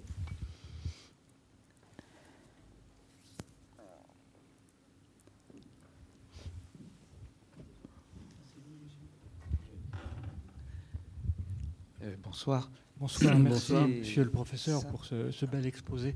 C'était simplement pour essayer de, consolider et non pas de, déconstruire ce que vous avez proposé. Approchez, approchez votre bouche du micro. Ce n'est pas pour déconstruire le beau diagnostic que vous avez fait, mais peut-être pour le compléter. Vous avez fait appel à plus ou moins euh, au niveau des mathématiques à Gödel et au principe euh, d'incomplétude ou au théorème d'incomplétude, mais on oublie souvent que ce théorème d'incomplétude n'est valable qu'en arithmétique de Peano. Donc ce n'est pas généralisable à l'ensemble de la science mathématique. Et donc euh, c'est un peu cet aspect euh, des enchanteurs. Euh, non, on peut peut-être trouver des failles qui remonteront vers quelque chose, un système plus complet. Par ailleurs aussi la philosophie et, Heidegger, on peut quand même dire que l'un des principes de base d'Heidegger, il voit le monde de manière athée d'emblée par principe et, il termine peut-être pas ses funérailles, mais son enterrement euh, comme un enterrement catholique. Et puis au niveau des horizons, on ne peut quand même pas oublier que chaque jour, il y a des messes dans le monde qui ouvrent des horizons et qui sont comme des machines à remonter le temps dans, les deux sens. Donc, ce serait pour peut-être un peu redonner de, l'optimisme à, la salle après un, diagnostic qui, qui, était pesant et assez nihiliste. Donc, je voulais savoir ce que vous pensez de mes réflexions. Oui, euh, je réponds en général à ce que vous avez dit, tout en partageant totalement votre optimisme, entre guillemets. Euh, quand j'expose ces idées sur la crise de la culture, je ne les prends pas nécessairement à mon compte, même si je suis le conférencier. Je veux dire par là, donnez-moi un auteur au XXe siècle qui n'ait pas constaté qu'il y avait une crise. Donc je constate un constat au deuxième degré. Tous les auteurs, prenez même les auteurs marxistes les plus rigoureux, dont on imaginerait qu'ils sont du côté du progrès, de l'avenir qui chante, des lendemains qui chantent, de l'avènement du communisme, d'un nouvel homme, comme disait Mao Tse-tung. Prenez dans la dialectique de la raison Horkheimer et Adormo, ils vous disent de la façon la plus précise que la rationalité a détruit le monde. Il faut même remonter cette crise de la rationalité, excusez du peu, ce n'est pas moi qui parle, c'est Horkheimer et Adorno, 1947 à Los Angeles, quand ils écrivent, à la fin de la guerre. La dialectique de la raison, ou plutôt la dialectique de l'Aufklärung, c'est le titre exact de l'ouvrage. Qu'est-ce qu'ils disent? La rationalité a commencé à détruire le monde, à désenchanter le monde, comme disait Max Weber, avec Homère et le retour d'Ulysse quand il fait le massacre des prétendants à Ithaque. Et ils disent même que Ulysse est le modèle du bourgeois qui détruit autour de lui. Vous l'admettrez comme vous ne l'admettrez pas. Moi, ça m'a fait plutôt sourire quand j'ai lu ça pour la première fois. Mais c'est quand même extraordinaire de voir des marxistes révolutionnaires, qui donc devraient être du côté du progrès, de la rationalité, encore une fois des lendemains qui chantent, et donc d'un horizon toujours ouvert pour la liberté et l'égalité des hommes devant eux-mêmes, sinon devant Dieu, puisque Dieu a été effacé de l'histoire, et vous apercevez qu'ils mettent en cause ce qu'ils appellent la destruction de la raison. Vous prenez des auteurs aussi à droite que eux pouvaient être à gauche, comme Bernanos, dans Les Enfants humiliés, dans d'autres textes de Bernanos, ils récusent totalement tout le monde moderne. Vous prenez Saint-Exupéry dans Citadelle, ou même dans ces textes plus simples, je hais profondément mon époque qui n'a aucun sens à me donner. Vous apercevez que pratiquement tous les auteurs, sauf encore les auteurs chrétiens comme une Simone Veil, comme à la limite un Albert Camus, qui était un grand ami de Simone Veil, qui était d'ailleurs la seule auteur ou la seule, le seul penseur qu'il respectait, mais qui ne croyait pas en Dieu, et donc qui se retrouve face à l'absurde, et pas simplement dans le mythe de Sisyphe, parce qu'il se rend compte qu'il y a une exigence de sens dans l'univers humain, mais qui n'est jamais euh, réalisée historiquement, d'où la tendre indifférence du monde. Il ne dit pas, remarquez-le, la tendre indifférence de l'histoire, ou la tendre indifférence du temps, ou la tendre indifférence de la vie, mais la tendre indifférence du monde. C'est-à-dire que même quand on est dans les plus beaux paysages grandioses de l'Algérie, comme à Djemila ou à Tipaza, même quand on est dans le désert où j'étais récemment pendant les vacances dans le désert libique, au fin fond de l'Égypte, en particulier dans le désert blanc, qui est un, désert où vous tombez à genoux et vous pleurez, pleurs de joie, comme dirait Pascal, vous apercevez que le monde reste totalement indifférent. Rien ne vient à votre rencontre. Alors, euh, est-ce qu'il faut, à partir de ce constat d'un vide de l'existence, en tirer des conclusions pour l'avenir, c'est-à-dire pour nos arrière-petits-neveux, comme dirait Voltaire? Je ne le crois pas du tout. Il y a eu des périodes dans l'histoire, ne serait qu'occidentale, où effectivement, euh, il n'y avait plus d'orientation possible. Lisez Plutarque dans le passage où Plutarque dit que le grand Pan est mort, c'est-à-dire que le grand dieu des Grecs a disparu. Il entend une voix sur un bateau, venu de nulle part, le grand Pan est mort. C'est-à-dire qu'il n'y a plus de sens dans l'univers. Et il se demande d'où vient cette voix, qui parle? Prenez un autre texte, Victor Hugo, dernier poème des contemplations, Ce que dit la bouche d'ombre. Ça, ça répondra exactement à votre question. Hugo se retrouve une nuit en entendant une voix qu'il qualifie de bouche d'ombre, ce qui est peut-être une traduction poétique du chaos hésiodique, puisque le chaos Chaos, en grec, c'est la bouche, la bouche ouverte. Kainein, c'est bailler, en grec. Et il entend une voix dans l'univers qui n'est pas Dieu, qui n'est pas la voix de Dieu. Dieu ne s'adresserait pas directement à Victor Hugo, même si c'est le plus grand poète français. Hélas, comme disait Gide, il entend une voix qui lui parle de Dieu, qui lui parle du vide, qui lui parle du néant, et qui le fait littéralement frissonner. Imaginez-vous dans une nuit étoilée, pour reprendre l'étoile de tout à l'heure, où vous entendriez une voix venue du fond des âges vous parler. Alors c'est peut-être une construction totalement arbitraire qu'a fait Hugo, mais c'est quand même le dernier poème et le plus long des contemplations. Donc euh, il clôt en quelque sorte une sorte de réflexion de Hugo qui est catholique, qui croit en Dieu et qui pense que l'univers a un sens, qui est même progressiste. La question est de savoir, c'est si vous n'entendez pas la, bouche d'ombre, qu'est-ce que vous allez faire? Camus, quand il est seul dans le désert, à Tipaza ou à Djemila, n'entend aucune voix, même pas celle de Simone Veil. Monsieur, euh, une dernière question peut-être. Oui, Henri Hude. Simplement, je vais ramener le débat un petit peu plus bas, mais donner un exemple de ce que vous disiez de, de la contamination des civilisations par la nôtre. C'est un exemple tiré du football. En 2006, au Yémen, les autorités ont décidé qu'on ne retransmettrait pas la Coupe du Monde. On ne voit pas à cause de la lumière. C'est bon? On entend? Oui. je reprends rapidement. Donc en 2006 au Yémen, les, autorités ont décidé que, étant donné que la télévision, c'est pas dans le Coran, on ne retransmettrait pas, on ne retransmettrait pas, pas la Coupe du Monde. Et ils, sont, ils ont fait machine arrière très vite parce que sans ça, le gouvernement sautait. Et il y a eu aussi un très joli film euh, sur la Coupe du Monde 98. Ça se passe au Tibet, dans une lamasserie. Il y a le petit moignillon qui veut absolument voir la Coupe du Monde et qui arrive à circonscrire tout le, tous les lamas, et le grand lama, enfin pas le grand lama tibétain, de son, de son monastère pour la voir. Donc là, c'est un témoignage. Oui, je crois.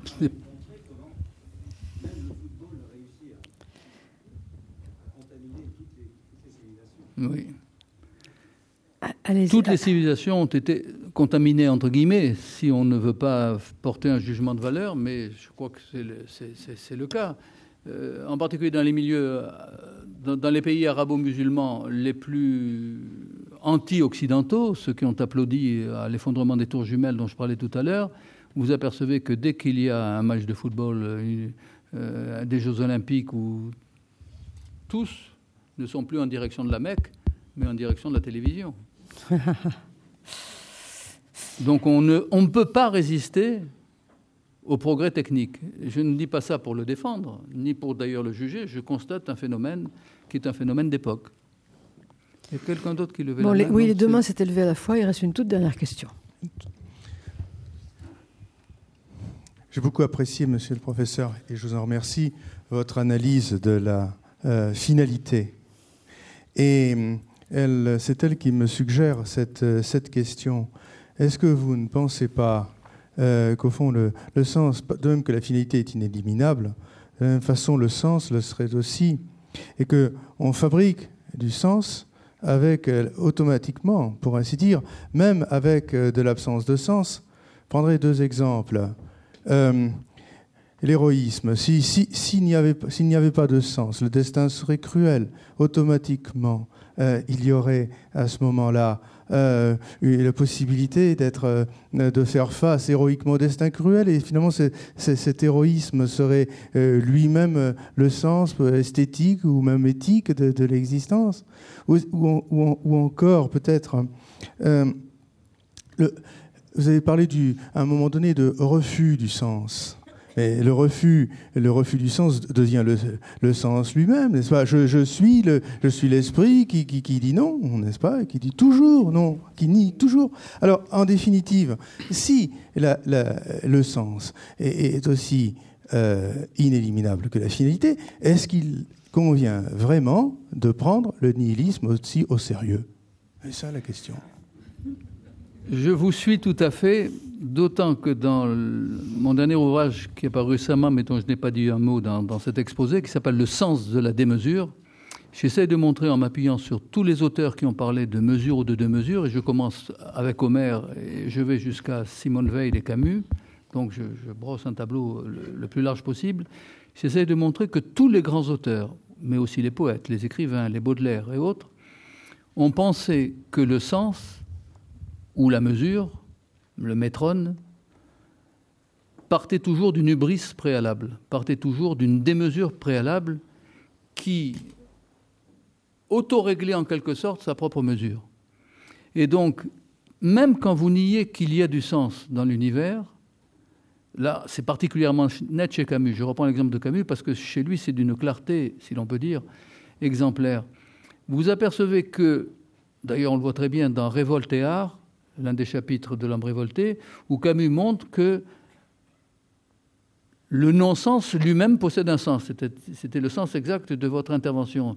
Et donc, même si on faisait un art du non-sens, il prévoit déjà ce qui se fera dans les années 60, 70 et par la suite, c'est-à-dire la destruction de l'œuvre, la destruction de l'objet, la, vacuité totale ou le néant au sens de Ben, si vous voulez, Benjamin Vautier, euh, art égale non-art, etc. Donc, d'une sorte d'autonégation euh, répétée à l'infini, ça prend quand même du sens c'est-à-dire que ça crée sa propre négation. Ce n'est pas simplement une sorte de réfutation dialectique par soi-même, c'est une sorte d'autoconstitution du sens à partir du, néant. Et ça, c'est quelque chose d'extrêmement mystérieux que, à ma connaissance, mais vous me corrigerez, euh, aucun auteur, que ce soit un grand philosophe comme un Platon, un Spinoza, un Descartes ou qui vous voulez, ou aucun grand penseur, que ce soit aussi bien Homère que Baudelaire ou Rimbaud, n'a réussi à comprendre. Il y a une sorte d'alchimie, si vous voulez, euh, de l'insensé. Pas simplement une alchimie du verbe, qui fait que l'insensé peut devenir sens, que la deux-mesure peut créer sa propre mesure. C'est le mot final justement de l'homme révolté où Camus dit il faut que la démesure crée sa propre mesure. Un peu comme la démesure, je ne sais pas moi, de l'oiseau de feu ou du sacre du printemps, la ou chez Wagner, cette démesure arrive à s'autométriser dans la mesure d'une musique qui est non seulement écrite sur partition, mais qui est jouée avec un chef d'orchestre et avec un orchestre symphonique, qui va ordonner cette démesure initiale. Et il me semble que c'est là l'alchimie euh, de la réalité qui fait que d'une démesure et même d'un mal peut naître une mesure et donc un bien. Je, donne simplement un dernier exemple pour, en finir. Euh, je faisais une conférence il y a, il y a 3 quatre jours à Nice où, curieusement, j'ai presque eu incident possible avec quelqu'un qui a posé une question sur ces notions de mesure et de démesure, c'était un autre sujet, où il me faisait remarquer que, d'une certaine manière, Hitler et le nazisme, c'était un bien. Parce que précisément la démesure a été telle, la violence a été telle, alors j'ai commencé à, à, tiquer, si vous me permettez l'expression, que grâce à Hitler, on a eu me disait-il avec une sorte de grosse naïveté, on a eu le jugement de Nuremberg et on a eu en 1948 la Déclaration universelle des droits de l'homme. Autrement dit, c'est grâce à l'aspect satanique. Ça coûte cher. Oui, c'est ce que je lui ai répondu. Je trouve qu'on aurait pu peut-être faire l'économie non seulement de, du tribunal de Nuremberg, mais surtout de Hitler entre 1933 et, et la fin de la guerre. Mais il y tenait en disant, c'est précisément à travers, c'est une idée hegelienne si vous le voulez, à travers les mots, M-A-U-X, à travers les malheurs de l'univers, euh, il y a une sorte de, conquête de la rationalité ou de la dignité de l'homme. Et ce n'est pas tout à fait faux. C'était exprimé, et je l'ai exprimé de la même manière, de manière très très maladroite. Et donc il y a eu des protestations incessantes dans la salle, et pas simplement des milieux juifs ou des milieux directement concernés par l'Holocauste, si vous le voulez. Mais il y a quand même cette idée que tout ce qui est rationnel et tout ce qui est mesure dans l'être humain provient d'une réaction devant une démesure initiale. Et c'est ce que moi-même j'ai essayé de montrer, mais sous une toute autre forme, dans un ouvrage paru à la table ronde d'ailleurs, chez Chantal Delsol, qui s'appelait De l'indignation, où j'essaie de montrer que la dignité humaine n'est apparue dans le monde qu'à partir de l'indignité. Et donc à partir d'une réaction d'indignation, c'est par exemple la théorie qui ne m'est pas propre, d'Adam Smith dans la théorie des sentiments moraux, où Adam Smith fait remarquer que la morale, pour lui, naît d'un sentiment d'indignation que a, je cite les paroles d'Adam Smith, tout spectateur impartial. Autrement dit, quand vous êtes dans une position de spectateur, mais impartial, pas de juge, pas de témoin, mais de spectateur donc distant, avec un regard éloigné, comme dirait Lévi-Strauss, et que vous voyez l'indignité faite à l'homme, automatiquement, il y a en vous le sentiment d'une dignité qui vient compenser euh, affectivement, spirituellement et éthiquement l'indignité faite à l'homme. Comme si, si vous le voulez, la conscience morale ne naissait qu'à partir d'une absence de conscience morale. Alors c'est assez difficile à, exprimer, mais c'est par exemple ce qu'exprime sans arrêt Dostoïevski dans tous, dans tous ses textes, en particulier dans Les démons, en particulier dans Les frères Karamazov, où précisément Dostoïevski s'aperçoit qu'il ne réagit moralement et même religieusement que parce qu'il voit des monstruosités partout. Comme si le mal était le révélateur au sens photographique en tout cas des anciennes photographiques argentiques, du bien. Je ne peux pas en dire plus parce qu'il me semble que c'est une, idée partagée, même quand elle est maladroitement partagée, comme la personne dont je parlais il y a quelques jours à Nice. Merci beaucoup. Écoutez, eh bien, merci des questions merci à tous. et de l'attention de, de, la salle. la, prochaine, la prochaine conférence va être la suite, je pense.